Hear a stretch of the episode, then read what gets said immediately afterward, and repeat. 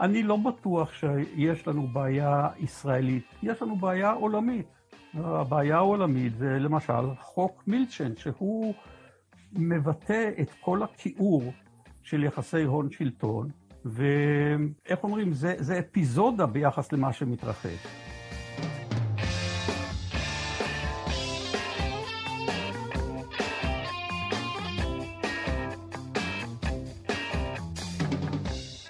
ברוכים הבאים למרקרים, פודקאסט סוף השבוע של דה מרקר. ההזדמנות שלכם לקחת פסק זמן ממחזור החדשות היומיומי ולצלול איתנו לאירועים, לאנשים ובעיקר לרעיונות מאחורי החדשות. כאן באופן איתכם כמדי שבוע גיא רולניק, והפעם יש לנו אורחת מיוחדת, חד פעמית בהופעה ראשונה.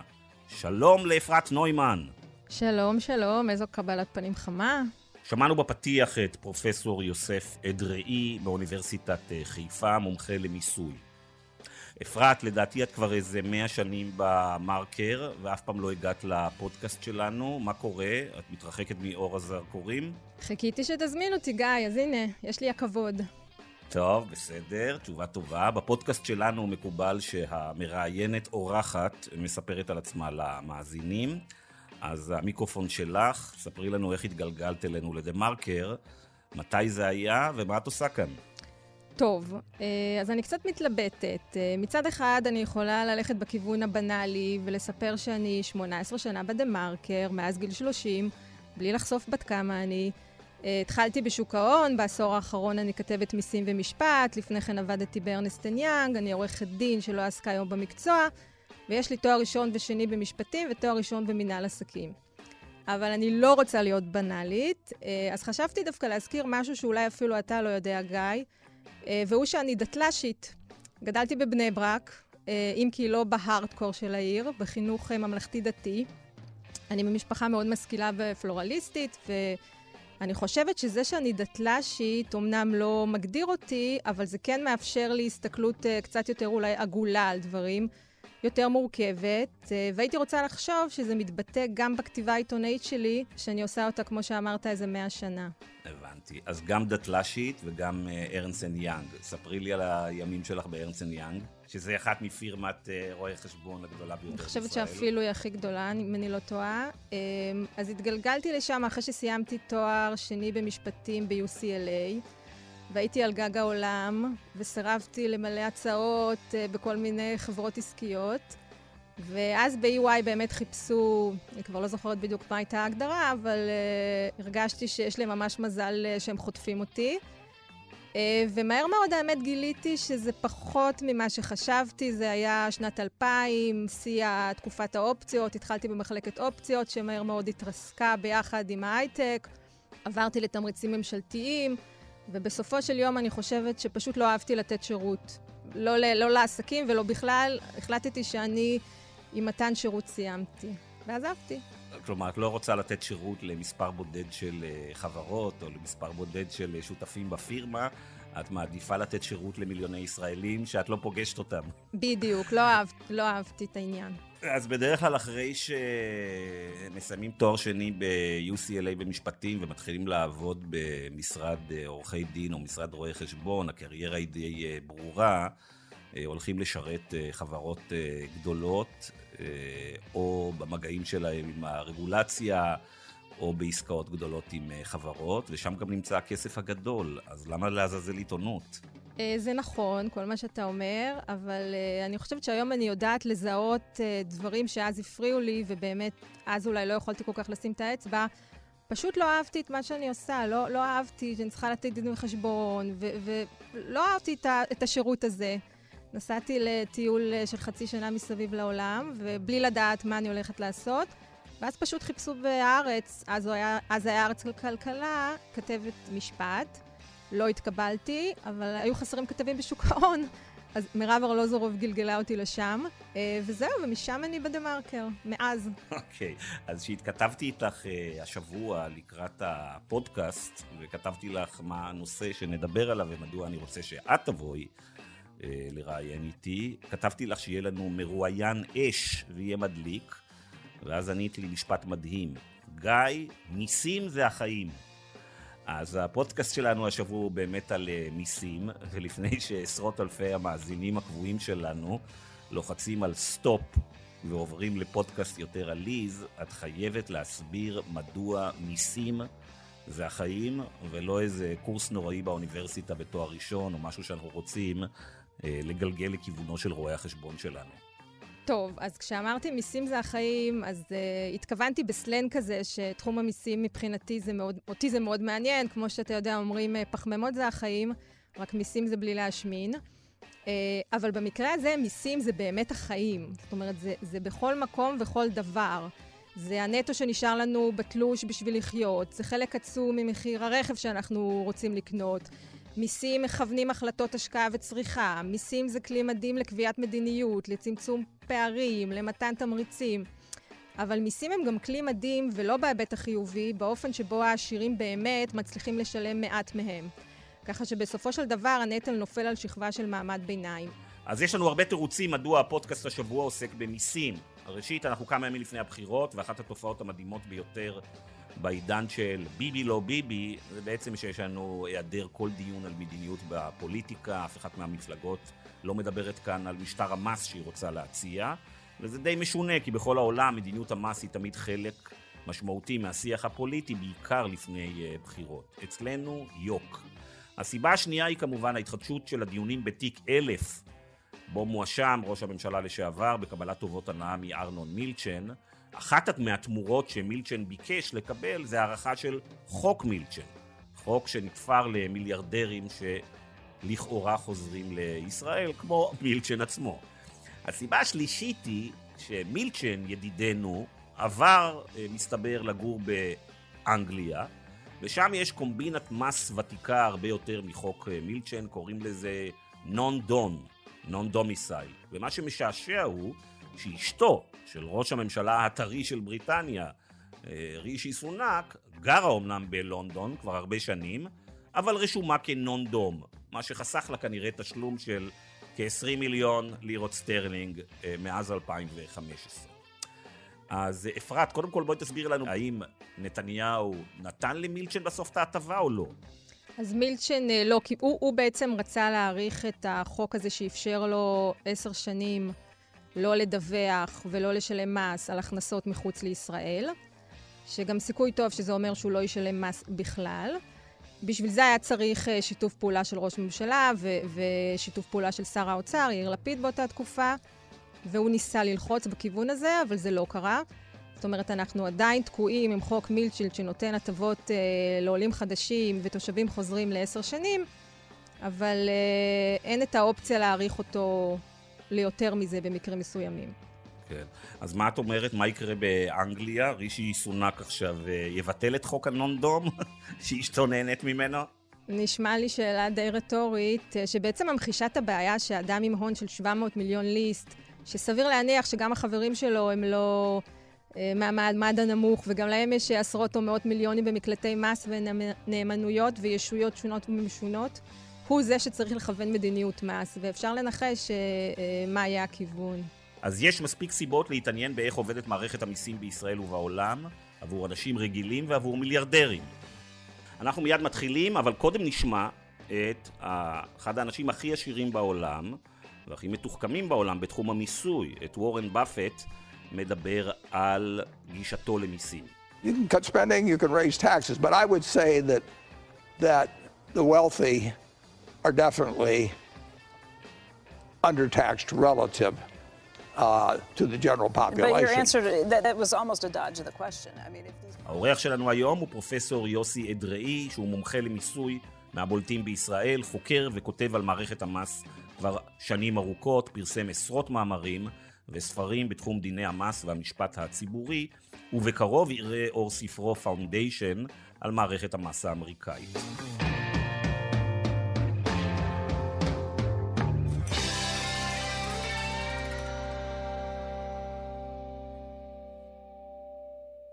שלום לפרופסור יוסף אדראי. שלום. יוסי, כל ישראלי שאני מכיר חושב שהוא משלם יותר מדי מיסים ומקבל פחות מדי אה, שירותים. זה נכון? אם אנחנו מאמינים בדמוקרטיה, ובדמוקרטיה דהיום, אז זה לא נכון, כי אנחנו מקבלים את מה שאנחנו בוחרים, אם עם ישראל רוצה לקחת הרבה כספים ולבזבז אותם על תוכניות מטורפות, כמו התנחלויות בשטחים וכדומה, 40 מיליארד שקל וכדומה, אז זה מה שהוא מקבל. אה, זה גם שירות שאלה שבוחרים בממשלות שבעד התנחלויות מקבלים. ולכן זה שמקטרים ואומרים שאנחנו לא מקבלים את התמורה ההולמת, זה רגיל, כולם אה, בארץ אוהבים לקטר, אבל אה, אני לא מקבל את זה, אני מקבל את זה שהציבור לא מפעיל את האמצעים שיש לו כדי למקסם את הרווחה שלו, ולכן הוא סובל. אני מאמין שהמס מוטל רק על ידי קונסנט, על ידי הסכמה קולקטיבית, ואם אין הסכמה קולקטיבית אי אפשר להטיל מיסים. עובדה שעד היום לא היה מרד מיסים במדינת ישראל, לכן הציבור מקבל את מה שהוא רוצה. זה שהכלכלה השחורה כל כך אה, נפוצה פה, זה לא סוג של מרד מיסים?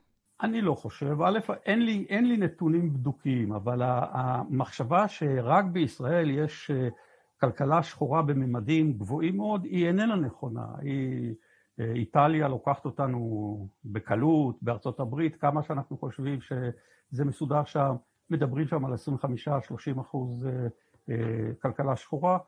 זה לא מרד מיסים, זה אי אפשרות של המערכת לכפות. ברגע שהמערכת תפעל נכון, אז אפשר יהיה. בארצות הברית הם בודקים חצי אחוז מהדוחות ששולחים להם, אז ברור שכשאתה שולח ואתה יודע ש-99 וחצי אחוז לא יתפסו אותך, אז, אז לא. אצלנו אין חובת דיווח, שזה גם כן לא מובן לי למה, בעידן המחשבים, במדינת ההייטק, אז אין חובת דיווח. ברגע שאין חובת דיווח כללי, אז ודאי שיש הרבה כלכלה שחורה. אני לא בטוח שיש לנו בעיה ישראלית, יש לנו בעיה עולמית. הבעיה העולמית זה למשל חוק מילצ'ן, שהוא מבטא את כל הכיעור של יחסי הון שלטון, ואיך אומרים, זה, זה אפיזודה ביחס למה שמתרחש. אבל הבעיה האמיתית היא באמת ההטבות שמקבלים בעלי ההון במסגרת שיטת המס, בלי שהציבור יודע את זה. הציבור לא יודע עד כמה מערכת המיסים בישראל מוטה לטובת בעלי ההון. ואיך זה שאף פוליטיקאי לא רוכב על זה ו- ובא ומציג את זה באג'נדה שלו? בואו נילחם ב- בכל התכנונים, בואו נהיה יותר שקופים, בואו נבטל חוקים כמו חוק מילצ'ן. אני לא יודע, אני יכול רק להעריך שהנושא הזה מאוד מורכב, דורש המון המון המון עבודה וידע. אני כבר 40 שנה בתחום הזה ועדיין לומד כל יום דבר חדש. ואין פוליטיקאים שמוכנים להשקיע בזה, נורא פשוט. תראו, למשל עם חוק מילצ'ן, אני רוצה לספר לכם. היה דיון בוועדה לביקורת המדינה, ומתחילה יושבת ראש הוועדה להגיד, בואו, אנחנו עכשיו נדון בחוק מילצ'ן, ומתחילים להסביר, מה, איזה חוק זה וזה. ואז אה, מיקי לוי, חבר הכנסת מיקי לוי, יושב ראש הכנסת דהיום, אומר, חברים, אתם השתגעתם לגמרי. החוק הזה בוטל. אז אה, אני אומר, שמע, אני לא יודע שהוא בוטל, אף אחד לא יודע שהוא בוטל. ואז הוא אומר, לא יכול להיות, כשהייתי סגן שר האוצר, חתמתי על הצעת החוק לבטל את זה. אף אחד לא יודע לאן היא נעלמה. אז זה בדיוק הבעיה האמיתית. בעלי ההון והלוביסטים ועורכי דין שיודעים לעשות את הכל מתחת לרדאר.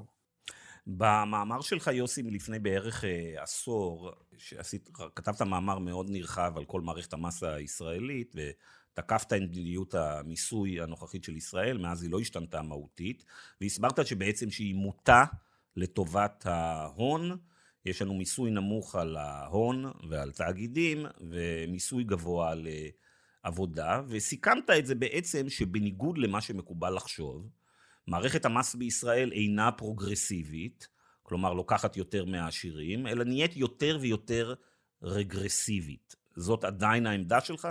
אה, אני חושש שכן, אני חושש שכן. יש לנו שיעורי מס בסעיף 121 לפקודה שהם נורא יפים, אבל מיד מתחילים פטורים והנחות והקלות. אם הממשלה מחליטה לתת לפרופסור אדרי מענק של מיליון שקל, וזה בא בתקציב, אז זה מופיע בספר התקציב, הציבור יודע, העיתונאים יודעים, בודקים, אחרי שנה אדרי לא יקבל את המיליון הזה, אלא אם כן, שוב הוא ימצא דרכים כדי לשכנע את, ה, את המנהל לתת לו את המיליון הזה. אבל פרופסור אדרי הוא מתוחכם, ובמקום זה הוא מבקש שייתנו לו פטור ממס הכנסה. וברגע שנותנים לו פטור ממס הכנסה פעם אחת, זה לעולם ועד. אלא אם כן מישהו יתעורר ויגיד, רגע, מה קורה? למה, למה הוא מקבל את, ה, את הפטור הזה? זאת הבעיה עם תמריצי המס. אני סיימתי עכשיו ספר על, על, על, על שיטת המס האמריקאית, פי עשר יותר גרועה מאצלנו. זה פשוט לא, לא, לא יאומן כמה היא מוטט שמה לטובת בעלי ההון, ושוב פעם, בלי שאף אחד ישים לב לזה, חוץ מאשר אלה שמצליחים לשכנע. המעניין שהזכרת את המערכת האמריקאית, אז uh, אחת הסיבות יש הרבה סיבות כמובן, אמריקה זה מדינה שהפוליטיקה שלה נשלטת על ידי כסף, וזה חוקי שם לתת כסף אה, לפוליטיקאים, אבל באופן מעניין, אחת הסיבות שמערכת המס בארצות הברית כל כך מיטיבה עם המיליארדרים ועם האלפיון העליון הוא, שכאשר עושים סקרים, מגלים שכש, שגם הציבור הרחב, גם מעמד הביניים והעשירונים העליונים, כלומר לא המיליארדרים, לא האלפיונים, כששואלים אותם על העלאות מס, הם מתנגדים. למה? כי אנשים נוטים לחשוב שהעלאות מס שבאמת חלות רק על העשירים ביותר, באמת על אנשים עם אה, הכנסות של עשרות מיליוני דולרים, משום מה הציבור לפעמים, אנשים שמרוויחים אה, סכומים נמוכים דרמטית, חושבים שזה יגיע אה, אליהם.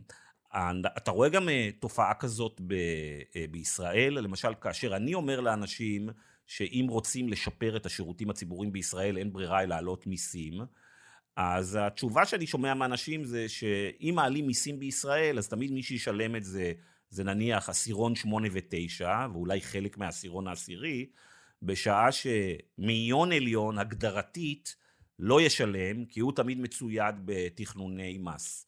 כלומר, כל העלאת מיסים תמיד מושתתת על אלה שממילא משלמים את רוב המס. מכוח ההגדרה זה לא נכון. מכוח ההגדרה, אם אנחנו נעשה העלאת מיסים נכונה, ונבטל את ההטבות ונסגור את כל הפרצות, אז, אז, אז זה לא יהיה נכון. הקושי הוא, ואתה יודע הרבה יותר טוב ממני, זה ההשפעות של בעלי ההון על תהליך קבלת ההחלטות והחקיקה. עכשיו, בארצות הברית יש שטיפת מוח לציבור, הציבור שטוף מוח. אם, אם, אני יכול לתת לך דוגמה. אני מלמד, כשהייתי בארצות הברית, לימדתי public finance. יש שם תופעה שנקראת dead weight loss, שמראה שכל מס פוגע ביעילות המשקית. מראים את זה בטבלאות, וזהו. ופה הספרים נעצרים. ואף אחד לא שואל את השאלה, רגע, רגע, רגע, האם ייתכן שהשווי של השירותים הציבוריים שהממשלה מעניקה לנו יותר גבוהים מה-dead weight loss, מחוסר היעילות, ולכן מערכת המס היא מאוד יעילה. זאת אומרת, כלכלנים יוצאים מבתי ספר לכלכלה כשהם שטופי מוח שיודעים שהמס זה דבר רע, ולכן צריכים להילחם בו. תסתכל, יש לך קולגה בעיתון הארץ שיש לו מנטרה. רוצים לעודד את הכלכלה, נוריד מיסים. מאיפה זה בא? יש לך מחקרים אמפיריים שמוכיחים את זה? יש מחקרים אמפיריים הפוכים, שמגלים שככל שמעלים את מדרגות המס עד גבול מסוים, היעילות עולה. עכשיו, הבעיה בישראל זה באמת מס ערך מוסף שהוא לא פשוט, הוא 17 אחוז. ואז כאשר מישהו שנמצא בעשירון התחתון צריך ללכת לחנות מכולת ולקנות ולשלם 17 אחוז, שיעור המס האפקטיבי שלו זה לא אפס כמו שכתוב במס הכנסה, אלא זה 17 אחוז, כי הוא מוציא את כל ההכנסה שלו על צריכה. עכשיו גם לבדוק מה תרומתה של האקדמיה הישראלית לתהליך הזה. אני הייתי בבית ספר למנהל עסקים לפני הרבה שנים, חבר סגל. הגיע יאיר אהרוני, דיקן לשעבר, ואמר, תקשיבו, אנחנו מקבלים את המשכורת שלנו ממשלם המיסים הישראלי. איפה התרומה שלנו לישראל? אני מבקש שנקבל החלטה שלא תהיה העלאה בדרגה, מדרגה לדרגה בפקולטה שלנו, אם לא יהיה לפחות מאמר אחד בעברית על כלכלת ישראל. הפקולטה דחתה את זה. איפה המחקרים על המשפט הישראלי? איפה התפקיד העיקרי שלנו כשומרי הסף על בית המשפט העליון, על המחוקק? זאת אומרת, אנחנו עוברים פה תהליך נורא ואיום של אין בקרה אקדמית, יש זלזול כמובן באקדמיה, ולכן הציבור שטוף ושטוף מוח. הרי חוק מילצ'ן הוא חוק מזעזע. למי זה מפריע, חוץ מאשר לשניים שלושה אנשים? הציבור לא יודע מזה בכלל. עכשיו, למה הציבור לא יודע מזה? בין היתר, מכיוון שאנחנו עסוקים כמובן בשאלות הרות גורל, ואין לנו זמן להתעסק בדברים האחרים. אתה חושב שפוליטיקאים לא מתעסקים בעניינים כאלה, כי בדרך כלל אנחנו מצפים מהם באמת להטיל יותר מס על בעלי הון, ובסופו של דבר זה גם המיליה שלהם? זאת אומרת, אם זה, אם זה מיסוי נדל"ן, אז אולי יש להם גם אה, דירות להשכרה, או לחברים שלהם יש, והתורמים שלהם זה יפגע בהם. זאת אומרת, זה לא רק חוסר עניין, אלא גם אה, אינטרסים. כן. תראי, אה, אני לא עשיתי מחקר אמפירי בעניין הזה, ולכן כל מה שאני יכול להגיד לך זה רק השערות ולא עובדות. אבל אני אספר לך סיפור. אחד מנציבי מס הכנסה היה לשעבר אסיסטנט שלי, ואנחנו חברים טובים, ואז התחיל משהו עם רכב צמוד והחישוב של לצורך מס הכנסה, זה היה כמובן אה, אה, חישוב מאוד מוטה כלפי מטה. שאלתי אותו, מה, מה, למה אתם עושים את זה? אז הוא הסתכל עליו ואומר לי, אני לא עושה את זה, אני נלחם נגד זה, אבל מקבלי ההחלטות הם אנשים שיש להם רכב צמוד. אז זה פינאץ, זה כסף קטן. אבל אני מעריך שזאת הסיבה העיקרית. למה לי להיכנס במילצ'ן כאשר אולי מחר בבוקר הוא יוכל לתרום למפלגה שלי? יוסי, אני חושב שאתה עושה קצת הנחות לדרג המקצועי. כלומר, אתה מציג את הדרג המקצועי כאילו שאצלהם אין אינטרסים, וזה תמיד נגמר בסופו של דבר בפוליטיקאים. אבל אם אני אסתכל על uh, עשרה ראשי uh, רשות המיסים לשעבר ב-20-30 שנים האחרונות, נדמה לי ש-90% מהם לא הלכו לאקדמיה או לתעשייה, אלא בעצם הפכו להיות יועצים סלש לוביסטים של המיליארדרים. אתה יודע, אני אתן לך דוגמה, מילצ'ן, אחד היועצים הכי קרובים שלו, זה בחור נחמד בשם זאב פלדמן. עכשיו, זאב פלדמן הוא לא איש עסקים. העבר שלו הוא היה סגן נציב מס הכנסה. למה מכל האנשים בישראל, דווקא מילצ'ן בחר שהנציג שלו בארץ יהיה איש לשעבר של רשות המיסים? אני בוודאי מסכים שבשלב מסוים משהו קורה למשרתי הציבור. אני מאמין, ואני נאיבי גדול, שכאשר מתחילים לעבוד לטובת המדינה, הם באמת באמת אנשים ישרים וטובים. אבל לאט לאט הם נשחקים. אני אספר לך עוד סיפור. לימדתי ב-UCLA, ואני הולך יום אחד ברחוב שם, ואני פוגש איש אחד שאני, לשמחתי, אני לא זוכר איך קוראים לו, שעבד יחד איתי במשרד האוצר, כשאני עבדתי במשרד האוצר. התחבקנו, זה, מה שלומך, מה שלומך, ואז הוא מסתכל עליי, ואומר לי, תקשיב, אני פה נספח כלכלי בארצות הברית, ואחרי חצי שנה אני מבין שאני צריך לשבת בבית סוהר. מה שאני עשיתי בתור המפקח על המחירים, היה פעם תפקיד כזה, במדינה מתוקנת היו זורקים אותי לבית סוהר. מיליארדר וורן באפט, והוא אמר לי פעם בשיחה שמאחורי כל שורה בקוד המס האמריקאי עומד איש עשיר או חברה שכתבה אה, את השורה הזאת. כלומר שמערכת המס האמריקאית בעצם נכתבה על ידי העשירים ועל ידי אה, קבוצות האינטרס. אז איך זה בעצם היה בישראל ב-20-30 שנים האחרונות? מי כתב כאן את חוקי המס? המחוקקים שרצו לקדם מטרות חברתיות, או לוביסטים של חברות הענק והאלפיון? תראה, הרושם שלי כשאני מסתכל על התוצאה הסופית, זה ברור שזה לא, שזה לא אנשים שמאה אחוז רוצים את טובת הציבור, זה ברור לגמרי. וורן באפט, אחד הביטויים הכי מפורסמים שלו, זה שהוא כל פעם צועק, לא יכול להיות שהמזכירה שלי משלמת יותר ממני מס הכנסה. אז הוא צועק, אז הוא צועק, ואף אחד לא מתקן את זה. אני מסתכל על מערכת המיסים שלנו, למה למשל שכר דירה לא חייב במס? או אם הוא חייב במס, הוא חייב במס מרבע של עשרה אחוז. מה זה עושה לשוק המקרקעין בישראל? למה? למה צריך רווח הון במכירת דירה להיות פטור ממס? למה אין אצלנו מה שנקרא מס על imputed income, על הכנסה זקופה משווי הנכסים שאתה צורך בעצמך? עכשיו, חלק מזה מערכת המס בכלל לא מכירה את זה, כי אין להם זמן לקרוא ואין להם זמן ללמוד. אבל אנחנו, מבחינת תורת המיסים, אני חושב שאנחנו מפגרים. אנחנו, כשאני מדבר על המערכת שלנו, על התוצאה הסופית, אז אנחנו לא, אנחנו משאירים המון לופולס, המון המון המון חורים, של ההורים האלה נכנסים. בארצות הברית, אגב, יש יועץ מיוחד למשרד האוצר לענייני חקיקה. והמסורת שם שהם תמיד לוקחים איש אקדמיה כדי שיפקח על מערכת החקיקה. עכשיו, הוא לא תמיד מצליח, כמו שאנחנו יודעים, אבל לפחות עושים ניסיון. אצלנו, לצערי הרב, חלק גדול מאנשי האקדמיה אה, שמתמחים בתחום שמרוויחים בו הרבה כסף, אה, עושים כסף מהפרקטיקה ולא מהאקדמיה. יוסי, חלק גדול מיוקר המחיה הישראלי בנוי כידוע ממחירי הדיור, וניטש ויכוח קשה מאוד בין אה, בנק ישראל לבין משרד האוצר לבין הכלכלנים, מי אחראי למחירי הדיור בישראל, שבמונחי כוח קנייה אולי היקר, היקרים ביותר בעולם. השאלה שלי, האם אנחנו יכולים להעריך מה החלק של תמריצי המס, הפטורים ממס, באותו ניפוח של אה, מחירי הדיור בישראל? אני מניח שאם מישהו יקבל החלטה להקצות כוח אדם כלכלי טוב, אני משוכנע שאפשר uh, לעשות מחקר כזה ולבוא עם ממצאים. למה שיעשו את זה? מישהו פעם אמר לי, למה שפקידי האוצר יסכימו לעשות את זה כשלכל אחד מהם יש דירה? אז זה כמובן השמצה וזה לא יפה לגרום את זה ולא לכל אחד יש. אבל הבעיה הזאת של, תראו, אתם רוצים שאני אהיה פילוסוף? הבעיה האמיתית שלנו זה החמדנות, גריד. אנחנו הפכנו מחברה של עצנה לכת לחברה שהיא חמדנית, שכל אחד מאיתנו רוצה להרוויח הרבה יותר.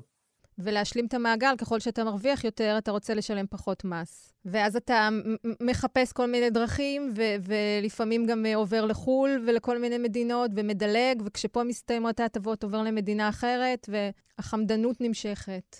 יוסי, בוא נדבר רגע על תקופה אחרת לחלוטין, על סוף המאה ה-19. ולמה אני חוזר לסוף המאה ה-19? הוא בגלל שלא הרבה לא יודעים, אבל הכלכלן המפורסם ביותר אה, בעולם, זה שהספר שלו נמכר בהכי הרבה אה, עותקים, היה כנראה לא קרל מרקס, וגם לא אדם סמית כמובן, אלא הנרי ג'ורג', שכתב את אה, Progress and Poverty בסוף המאה ה-19. ולהנרי ג'ורג' היה רעיון שידוע כמסה ג'ורג'יאני. הוא בעצם אמר, וזה כמובן תקופה אחרת, תקופה שבה הממשלה הרבה יותר קטנה, המיסים הרבה יותר קטנים, הוא אמר, המס הכי הוגן והכי צודק הוא המס על עליית שווי הקרקע. מדוע? בגלל שבין כל ההכנסות והעושר שאדם צובר, יש רק דבר אחד שבטוח לא שייך לו, אלא הוא תוצאה של מאמצים של החברה כולה, וזה עליית ערך נדל"ן. ולכן הוא אמר, כל עליית ערך נדל"ן צריכה להיות שייכת לציבור כולו, ולא למי שמחזיק בקרקע. מה דעתך, והאם זה בכלל רלוונטי היום למשטר המס ולעולם שבו אנחנו חיים? תראי, יש שתי נקודות בסיפור על הנרי ג'ורג'. הסיפור השני שאליו אני לא אתייחס, זה הנושא של עליית ערך הקרקע כמבטא את העושר שעליו צריכים להטיל מס. אני פשוט לא יודע אם זה יעבוד. אני אף פעם לא בדקתי, אני לא, אני לא מכיר כלכלנים אמפיריים שניסו לבדוק את זה וכדומה, ולכן אין לי דעה.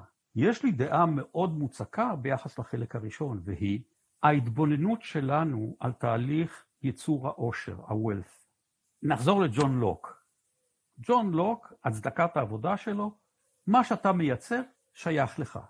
זה הגיע לארצות הברית, לנוזיק ולכל מיני ניאו-ליברלים שעיוותו לגמרי את הגישה שלו. א', היו לו שני פרוביזיות, הם שכחו מה הפרוביזיה. בתנאי שאתה לא לוקח יותר מצרכיך, ובתנאי שאתה משאיר גם לאחרים. את זה הם שכחו. אבל הצדקת העבודה מובילה אותנו לכלכלה מודרנית שאומר שאף אדם, אף חברה, לא יכול לייצר כסף בלי ההון הציבורי, ה-social capital. זאת אומרת, כאשר אנחנו יוצרים הון, יש לנו שלושה גורמי ייצור שמשתמשים בזה. יש לנו את העבודה, labor, capital, human capital, יש לנו את ההון הפיזי, ההשקעות, ויש לנו את ההון הציבורי. כל אחד משלושת המשקיעים האלה זכאי לקבל את התשואה על ההשקעה שלו. גם לציבור, באמצעות הסוכנת שלו, הממשלה, יש זכות לקבל את ההשקעה שלו בג'וינט ונצ'ר הזה. ולכן, וכאן אני מגיע גם לאדם סמית, שאמר, וזה הניאו-ליברלים לא, לא אוהבים, ברור לגמרי שככל שאתה מתעשר יותר, ההנאה שלך מהשירותים הציבוריים גדולה יותר. ולכן יש פה הצדקה למיסוי פרוגרסיבי, לא בגלל איזשהו אתיקה או עניין ערכי, אלא עניין תועלתני כלכלי טהור. אתה מרוויח יותר, אתה נהנה יותר מהשירותים הציבוריים, אתה נהנה מהכרה בזכות הקניין, אתה נהנה מחופש החוזים, אתה נהנה מחופש התנועה, אתה נהנה ממערכת החינוך, כי היא מבטיחה לך שיהיו לך גם עובדים מיומנים וגם קהל קונים, צרכנים שיקנו את התוצרת שלך. ואת התפיסה הזאת, שאני מוכרח לומר, כשאני התחלתי להפיץ אותה גם בארצות הברית, נתקלתי בתדהמה מוחלטת. פשוט בחיים שלנו לא שמענו דבר כזה. איך לא שמעתם? על מה דיבר גרי בקר לפני 50-60 שנה? כן. אז uh, אני רוצה לדבר שנייה רגע אחד על קולגה שלך מומחה למיסים, uh, איתן שישינסקי, שהיה אצלנו בפודקאסט לפני שנה. והוא הבטיח לנו, יחד עם אה, נתניהו ושטייניץ, מאות מיליארדי שקלים שיגיעו מתמלוגי שישינסקי, מהתמלוגים על רווחי היתר. ואז הוא באמת, כמו שאמרתי, הגיע לפודקאסט כאן לפני שנה, בואו נשמע אותו.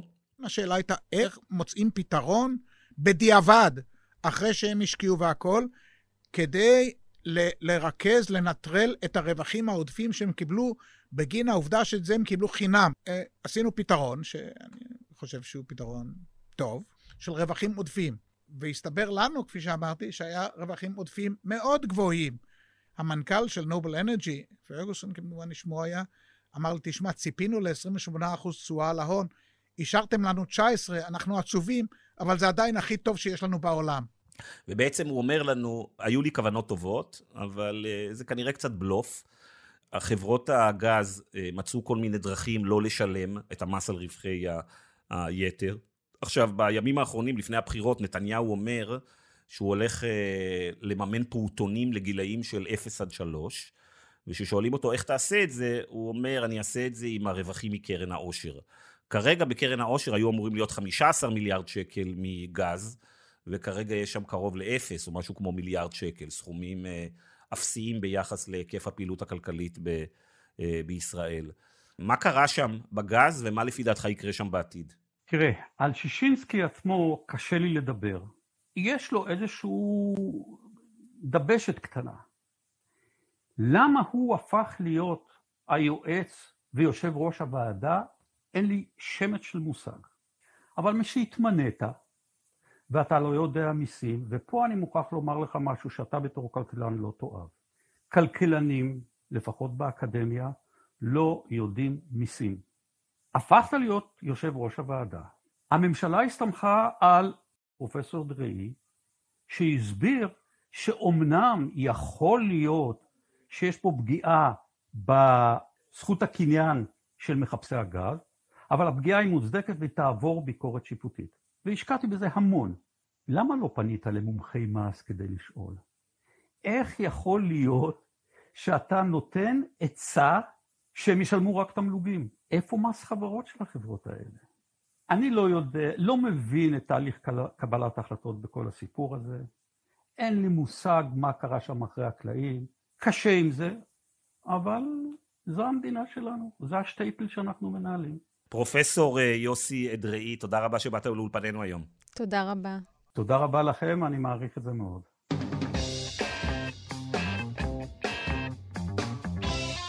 אני חושבת שזה היה אה, רעיון מאוד מעניין, ויחד עם זאת גם אה, מדכא באותה מידה. לא נראה שיש פה צפי לשינוי, וכנראה נמשיך לקבל אותו דבר מאותו דבר, אבל אפשר להישאר אופטימיים. ולעשות את העבודה העיתונאית שלנו. תראי, אפרת, כמה דברים. אה, קודם כל, אכן היה קצת אה, אה, מדכא. אני חושב שאחד הדברים הכי מטרידים בכל הסיפור ששמענו מפרופסור אדראי, זה בעצם ה... מה שהוא מכנה, זה הבגידה של אנשי המקצוע והאקדמאים. כלומר שבכל המאבקים האלה שיש על נושאי מיסוי, כאשר בכלל יש מאבקים, בדרך כלל אפילו אין מאבקים, הקול שלהם אה, לא נשמע, ואם הוא נשמע זה שהם מגיעים כיועצים של המיליארדרים ושל חברות הענק. הבעיה הכי גדולה שלנו כעיתונאים, ואולי זה גם בעיה של חלק מהפוליטיקאים, היא באמת שנושא המיסוי הוא מאוד מאוד מורכב, ואנחנו צריכים להישען על אנשי מקצוע.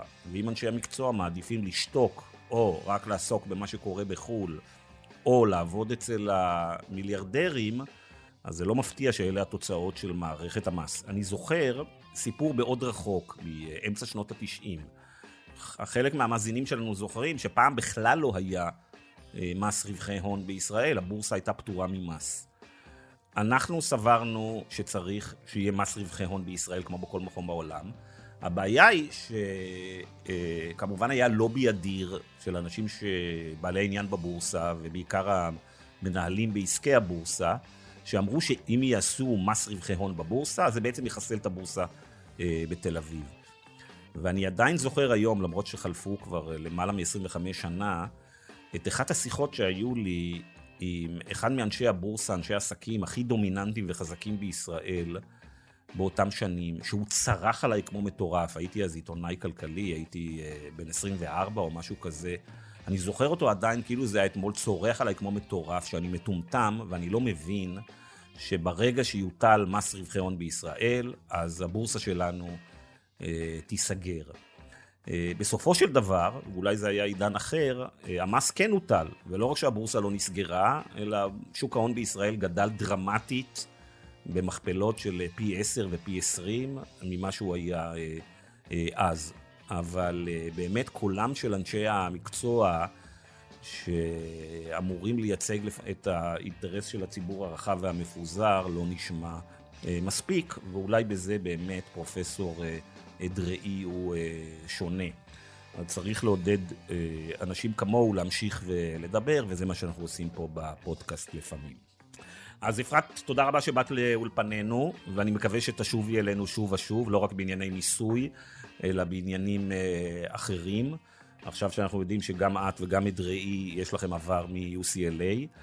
אה, תודה רבה למאזינים. אה, אם אהבתם את הפודקאסט, כרגיל, אל תשכחו להירשם בחנויות הפודקאסטים של אפל, ספוטיפיי וגוגל.